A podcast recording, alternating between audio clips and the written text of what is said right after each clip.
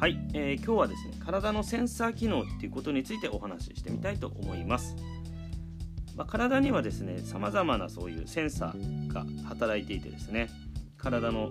あのバランスを調整したりですとかね、まあ、体温調節したり血圧を調節したりっていうそういうセンサーの機能っていうのがあるんですけども、まあ、これはですねダイエットを考える上でもすごく大事なんですね。でダイエットでね結構大事なのはやっぱり食事のコントロールっていうところでね大事になってくるんですけどもこの時にですねまあ食事をね食べ過ぎてしまう背景っていうのは結構いろいろあるんですけどね周りからの誘いとかですねいろいろその時のその環境にも影響をすごく受けるんですけどもやっぱり自分自身のその満腹感っていうんですかね腹八分の感覚とかそういうのって大事だと思うんですよね。で周りからの影響が例えばない状態で自分であのコントロールして食べた時にそれがそもそもで適切にコントロールされてなければあのやはりダイエットっていうのはなかなかうまくいかないと思うんですよね。まあ、かといってあのただ減らせばいいっていうものでもないんですよね。そうするとですねやっぱ栄養が不足してしまうとそもそも痩せるどころではないっていうこと、まあ、結果的には痩せるのかもしれないですけど体としてはですねむしろあの溜め込むモードに入っちゃうんですね。だからカロリーを抑えれば痩せるっていうのは確かにあの目先は痩せるんですけども体のその代謝っていう意味ではねあの太りやすい太りやすい方向痩せにくい方向に行ってしまうっていうことである程度のねちゃんと必要量は取った上で取りすぎないっていうところのその幅があるんですけども、まあ、やはりこれがですね自分がどれぐらい食事をとるかっていうその満腹の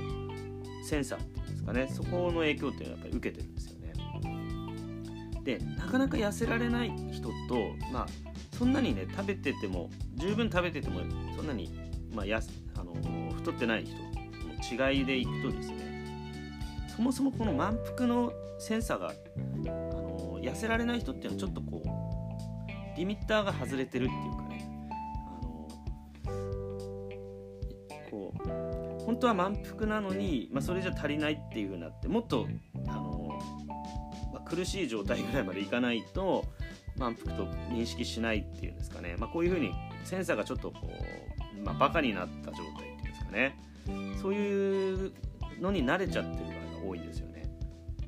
だからこうその中で腹八分とかってやっても実際の必要量でいう腹八分とかじゃなくてもうそれを振り切った状態で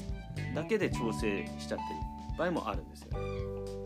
で基準値がやっぱ違うのでそれで考えるとですねもともと食べてた量よりはかなり抑えめにしないと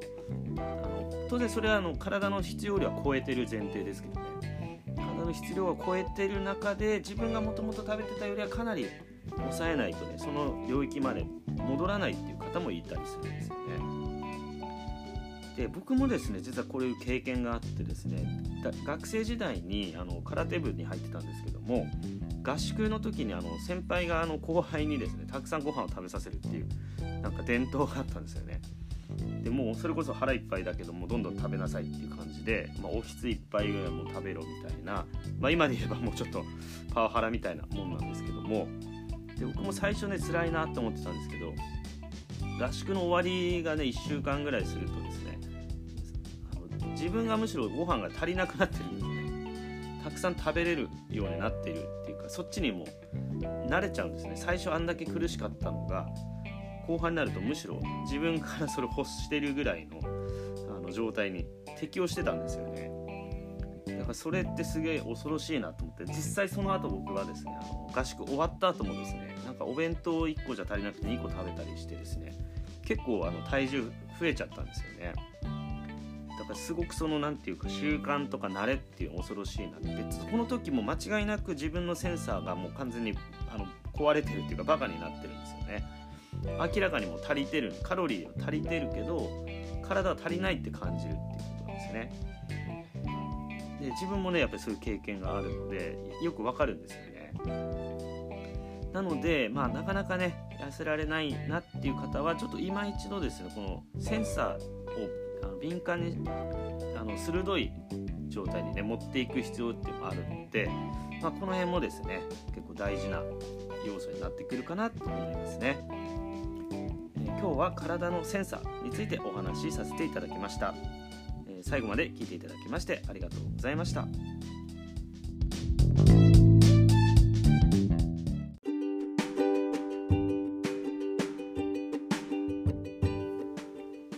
このチャンネルでは